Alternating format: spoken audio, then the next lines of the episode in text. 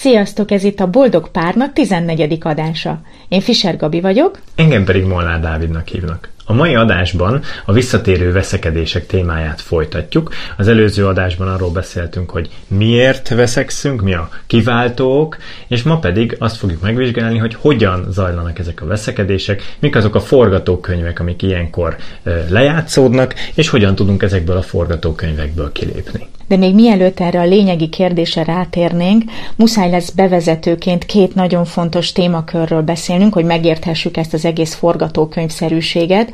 Az egyik ilyen témánk az a körkörös, vagy más néven cirkuláris okságnak az elmélete lesz. Lehet, hogy hülyén hangzik, de majd kifejtjük. És a második pedig a kötődés elmélet, ami talán ismerős és nem lesz újdonság. Az egészen hétköznapi esetekben, jelenségeknél általában azt szoktuk feltételezni, sőt ilyesmiket is tanultunk az iskolában, fizika órán, matek órán, hogy a dolgoknak ilyen egyenes ok-okozati összefüggései vannak, ilyen láncolatban megy, hogy ebből ez következik. Például éhes vagyok, abból az következik, hogy készítek magamnak enni. Vagy ha lemerült a telefonom, akkor fel kell töltenem, és hogyha feltöltöttem, akkor újra tudok vele telefonálni. Ez ilyen egyszerű. Vagy azt is mondhatnám, hogy ha a Dávid valami olyasmit csinál, amit én nem szeretek, akkor elkezdek vele balhézni. De ez itt már nem ilyen egyszerű. Lehet, hogy ezt gondolnánk, de az emberi kapcsolatokra általában az a jellemző, hogy körkörös, vagy szakszóval kifejezve cirkuláris okságokat kell feltételeznünk, ugyanis amit én teszek, az egyszerre az oka is, és a következménye is egy másik dolognak, amit mondjuk például Dávid tesz, vagy bárki, akivel kapcsolatban vagyok.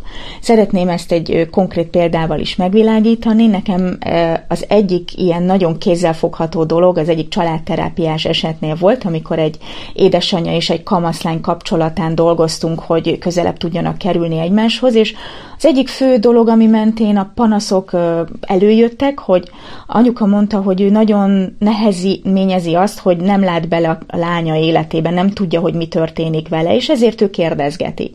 De erre a 15 éves kamaszlánynak, aki már kezdett leszakadni a szüleiről, az volt az értelemszerű reakciója, hogy ő bezárkózott, nem mesélt, titkolózott is.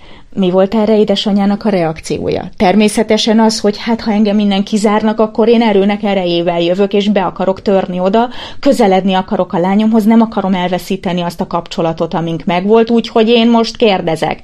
És erre a viszont válasz természetesen az volt, hogy ha engem itt ennyire nyektetnek, akkor na nem, tehát így menjél, és nem mondok semmit és velük kellett megismertetni azt, hogy ők ebben az ördögi körben vannak benne, és segíteni ebből kijönni.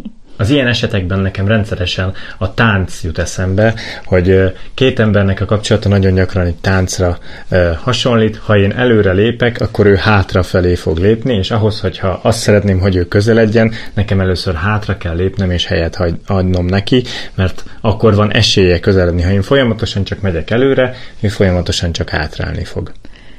Annyira gyönyörű, hogy ezt mondtad egyébként, mert az, amit majd a videó végén forgatókönyvként szeretnénk bemutatni, az az érzelemfókuszú párterápiának az elmélete, és a nagy elmélet alkotó Susan Johnson pontosan a tánchoz hasonlította ezt a dolgot, és te ezt most úgy mondtad, hogy nem is tudtad.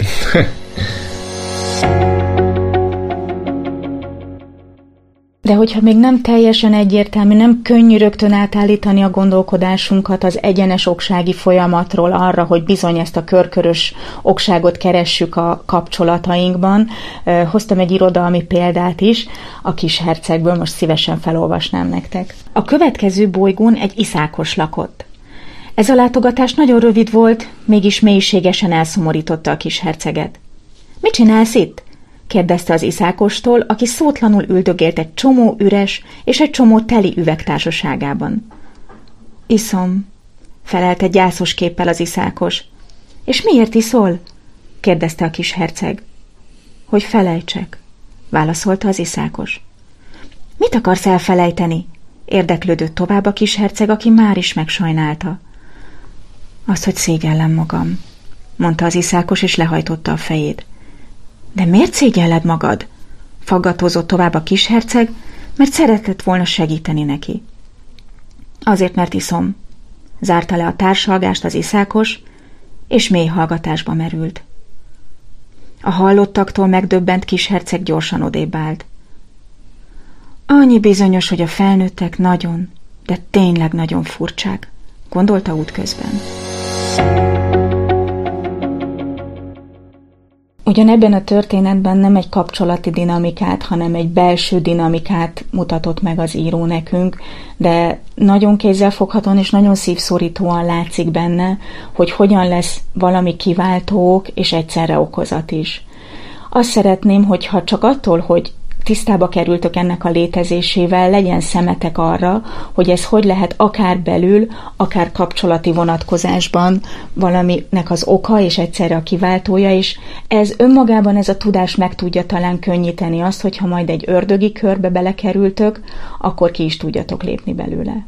Hogy hozzunk egy hétköznapi példát is, ami a párkapcsolatokra vonatkozik, viszonylag gyakran szembesülök azzal a helyzettel, amikor a feleség azt mondja a férfinek, hogy miért nem jársz haza korábban, én ettől mindig nyűgös vagyok, és elhanyagoltnak érzem magam, és hát ugyan a férj nem biztos, hogy ezt kimondja, de valójában lehet, hogy nem azért nem jár haza korábban, mert nem tudna korábban eljönni a munkahelyéről. Hanem ki szeretne egy nyűgös feleség mellett estéket tölteni otthon és ezáltal ez körbe-körbe megy, és elindul egy negatív spirál, és ezt akkor lehet megtörni, hogyha hatalmas tudatossággal vagyunk, és kívülről látjuk ezt a helyzetet.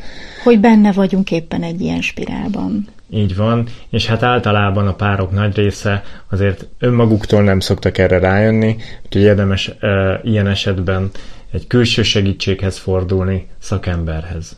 Amint a videó elején említettem, ahhoz, hogy megértsük pontosan azt a forgatókönyvet, azt a modellt, amit majd szeretnénk elmondani, még egy témát említenünk kell, az pedig a kötődés elmélet. Csak nagyon röviden végig szaladunk rajta, hogy nagyjából ez mit is jelent. Amikor megszületik egy icike-picike kis baba, életbevágóan fontos számára, hogy az édesanyját maga mellett tudja. Nem élne túl, képtelen lenne rá. És ezért ő mindenféle viselkedést megtesz azért, hogy ott legyen mellette az anya, hol mosolyog és gőgicsél, hol sír. Így hívja föl magára a figyelmet ha valaki egy olyan anyuka mellett nő föl, aki egészen jól tud reagálni az igényeire már csecsemő korától kezdve, megfejti, hogy most azért sír, mert éhes, vagy azért, mert viszket az orra, és erre tud reagálni, akkor azt a modellt fogja kialakítani a világról, és benne az emberekről is, hogy ők a segítségére lesznek, a szükségleteit nyíltan föl tudja vállalni, és erre a világ jól fog reagálni. Biztonságban fogja érezni magát, és biztonságosan fog kötődni először az anyukájához, majd később ennek segítségével, hogy kialakította ezt az erős meggyőződést, hogy igen, érdemes jelezni, mert megkapom a szükséges visszajelzést, ennek segítségével fog tudni biztonságosan kötődni később a fontos kapcsolataiban. Sőt, ami nagyon fontos, azt is megtanulja ilyenkor egy baba, hogy ő úgy van rendben, ahogy van. Ha ő sír, az rendben van, mert jön anya és megoldja a problémát. És az fog kialakulni benne, hogy a világ is egy klassz hely, meg én is klassz vagyok. Ha ez bármilyen okból kifolyólag nem így történik, akkor mélyen sérül a biztonságérzet, sőt, a világba vetett hit, a saját fontosságába és a szerethetőségébe vetett hit is mélyen sérül. Az az érdekes ebben a történetben, hogy még biztonságosan kötődni nagyjából egyféleképpen lehet. A bizonytalan kötődés, ez a sérült kötődés, ez többféleképpen tud megnyilvánulni. Két nagyobb csoportot szoktak megkülönböztetni a kutatók, amit kimutatnak kisgyerekkorban, de amivel összefüggésben van az, hogy felnőtt korunkban hogy tudunk jelen lenni a kapcsolatainkban. Például vegyük Bélát, Bélának az édesanyja nem volt túl ügyes abban, hogy reagáljon Bélának a jelzéseire csecsemő korában. Valószínűleg ő azt tanulta meg a szakkönyvekből, hogy a gyereket nem vesszük föl, ha sír, három és fél óránként etetjük, nem dédelgetjük, mert azt mondják a szakkönyvek, hogy ne kapassuk el. Szegény kicsi Béla ott sírdogál, sírdogál magában, és azt tanulja meg a világról, hogy ő ugyan szólhat, de senkit nem fog érdekelni, az ő igényei nem fontosak, és ezért ő inkább egy idő után abba hagyja a sírást. És utána azt tanulja meg, hogy mi a francnak közeledjen bárkihez is, úgyis le fog pattanni, és valószínűleg fogja ezt hordozni felnőtt korában is, ő elkerülő módon, bizonytalanul elkerülő módon fog kötődni, nem annyira keresi a közelséget, mert abban nem leli meg a biztonságot. Vagy vehetjük Bella példáját is. Bella egy olyan kislány, aki szintén csecsemő korában sokat sírt, nyilván hiszen éhes volt, tele volt a pelusa, az ő anyukája, hát ő egy kiszámíthatatlan asszony személy volt, és hol reagált Bellára, hol nem, nem tudjuk miért. És Bella azt tanulta meg, hogy esetleg akkor fognak az ő igényeire jól reagálni, hogyha irgalmatlan elővel sír, jelez, üvöl, toporzékol, stb., na akkor biztosan történik valami. Bella ezért úgy hívjuk, hogy ambivalensen vagy szorongóan kötődik, de ez is a bizonytalan kötődésekhez tartozik. Bella felnőtt korában is lehetséges, hogy olyan személyiség lesz, akit így drámakvinként lehetne talán emlegetni. Vagy hisztisnek. Vagy hisztisnek, hogyha mindenképpen akarunk valami minősítő jelzőt aggatni Bellára, akiben amúgy egy sérült kisgyerek van, aki azt tanulta meg, hogy csak akkor figyelnek rá, csak akkor foglalkoznak az ő igényeivel, csak akkor tudja fontosnak érezni magát, ha irgalmatlan patáliát csap. A kisjelzésekre nem érkezik válasz. Fontos tehát látnunk, hogy nagyon sok párkapcsolati konfliktus helyzetben mi nem is az adott szituációra reagálunk közvetlenül.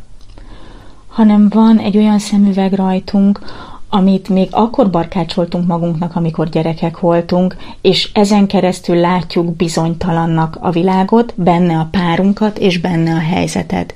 És ezen keresztül reagálunk úgy, ahogy azt a bizonytalan kötődésünkből fakad, vagy elkerülő módon, vagy pedig ezen a túlkövetelő hisztis módon.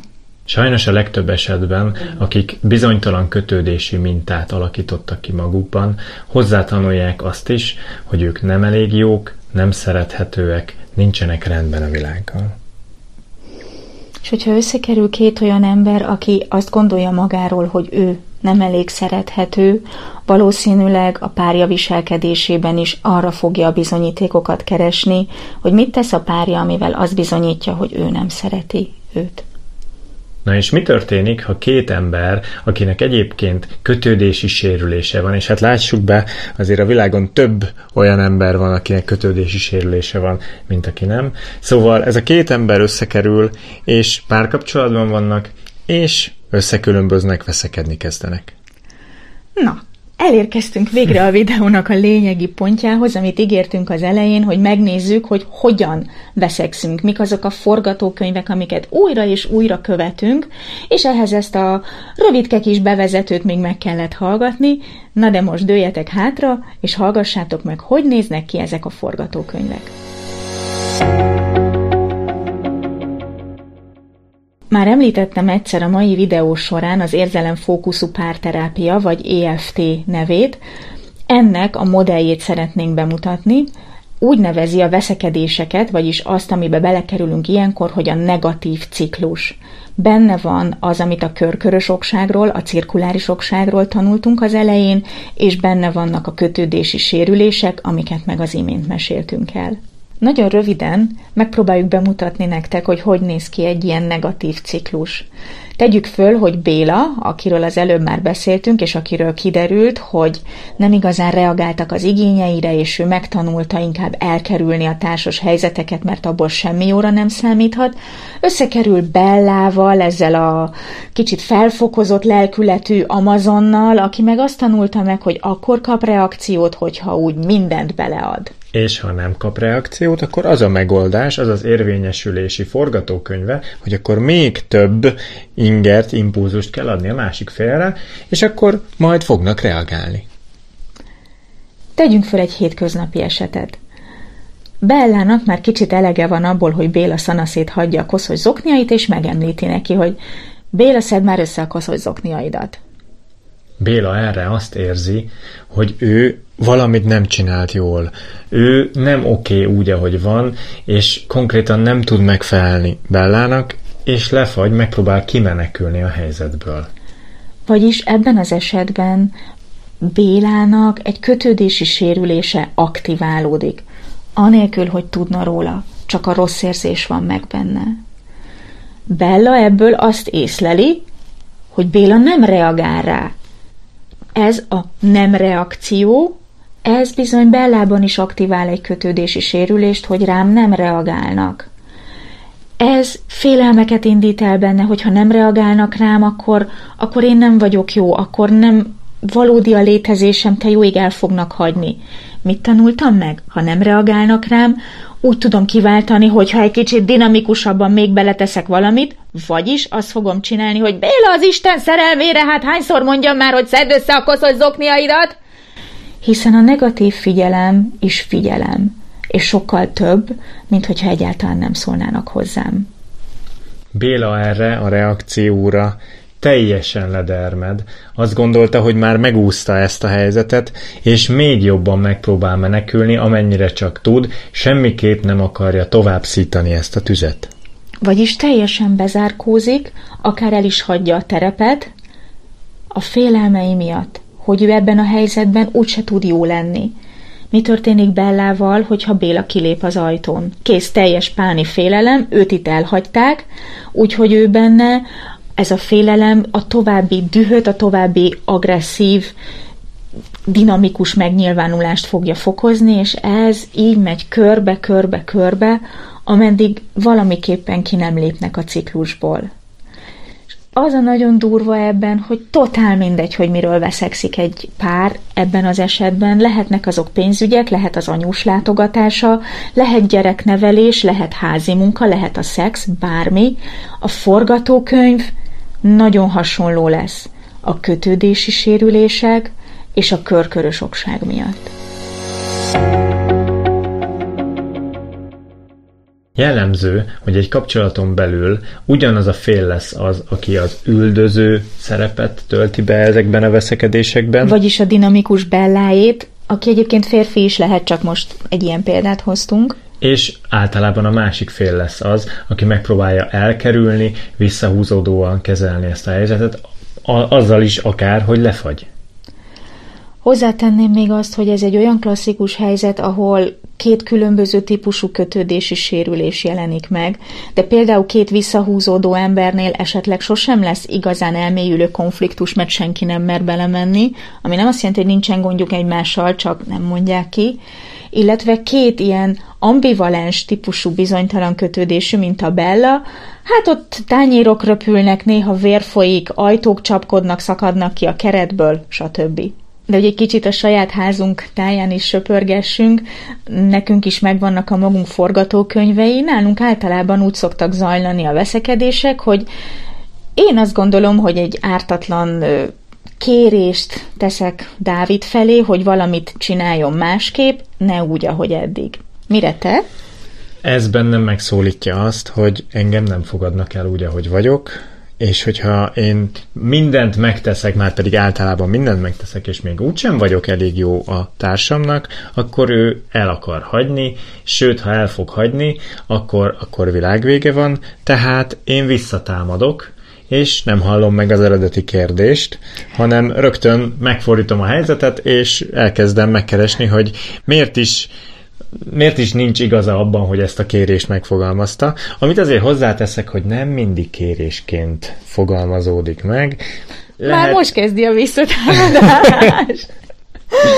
Lehetséges, hogy van, amikor ez megjegyzés formájában észlelődik általam. Azt hiszem, hogy itt két nagyon fontos dolgot mondott még Dávid, amit ezzel az egész ö, negatív ciklussal kapcsolatban érdemes tudnunk. Az egyik az az, hogy észlelődik általa.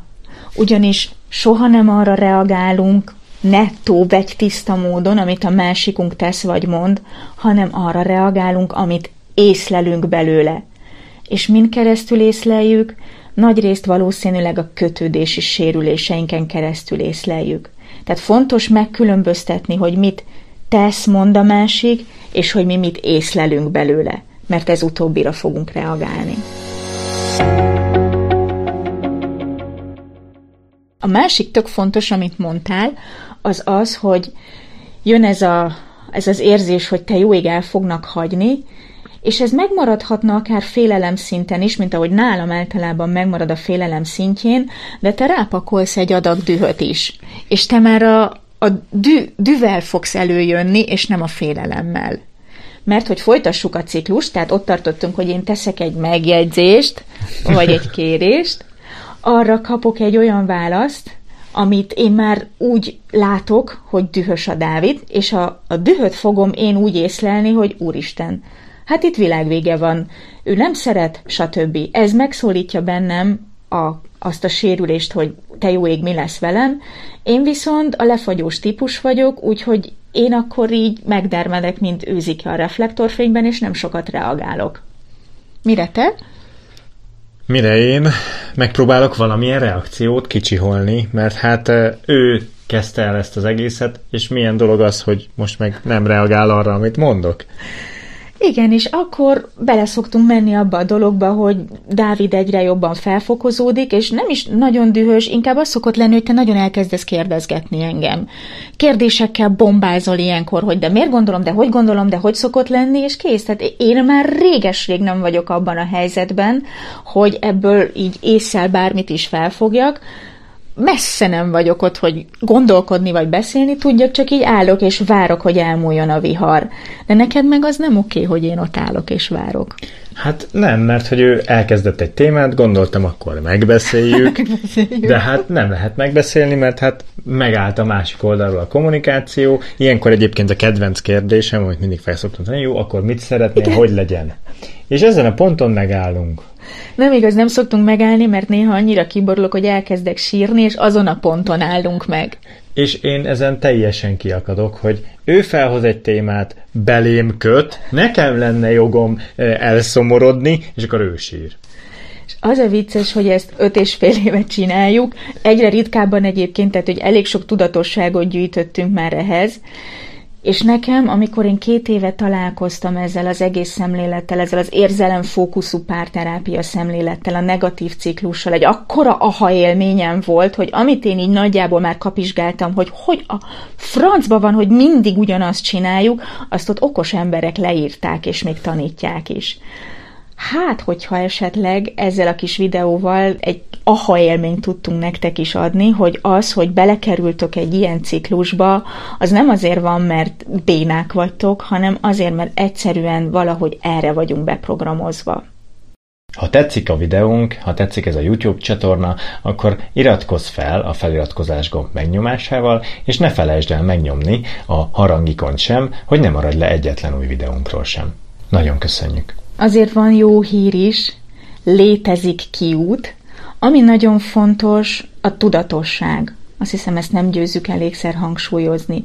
Tudni arról, hogy ha belelépünk egy ilyen ciklusba, akkor nem a másik az, aki a nagy ellenség, hanem a ciklus, ahogy ezt fogalmazni szokták az EFT-sek, legalább az egyikünknek könyörgöm legyen szeme arra, hogy na most már benne vagyunk ebben, és mondja ki azt a kódszót, amit az előző videóban már javasoltunk, amivel meg lehet állítani egy veszekedést. Viszont, hogyha egyikünk sem túl ügyes ebben, vagy még nincsen gyakorlatunk, vagy amúgy is szeretnénk egy kicsit fejlődni, akkor ér segítséget kérni. Ér segítséget kérni ahhoz, hogy egy külső szemlélő segítsen feltérképezni, hogy miért és hogyan indulnak el ezek a negatív ciklusok, és nagyon sokat lehet ebből gyógyulni és fejlődni. Ha szükségetek van segítségre, kérjetek segítséget. Akár tőlünk, akár más szakembertől, de annál rosszabb nincsen, mint hogy valamiben vergődtök, és nem jöttök ki belőle.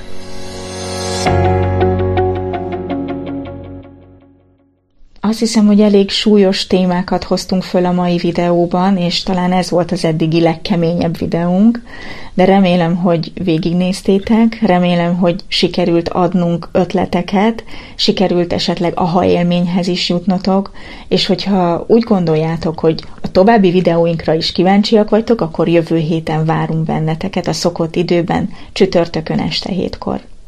Ezt a videót egyébként azért forgattuk le, mert a Facebook csoportunkban ez egy nagyon magas pontszámot kapott a szavazáson, hogy a visszatérő összekedésekről beszéljünk. Hogyha szeretnétek, csatlakozzatok be a Facebook csoportunkba, a linket megtaláljátok a videó alatt. Egy nagyon jó közösség, exkluzív tartalmak és általában nagyon jó beszélgetések várnak ott, illetve ott szoktunk élőket is csinálni a Facebookon, úgyhogy mindenképpen javaslom, hogy csatlakozzatok be.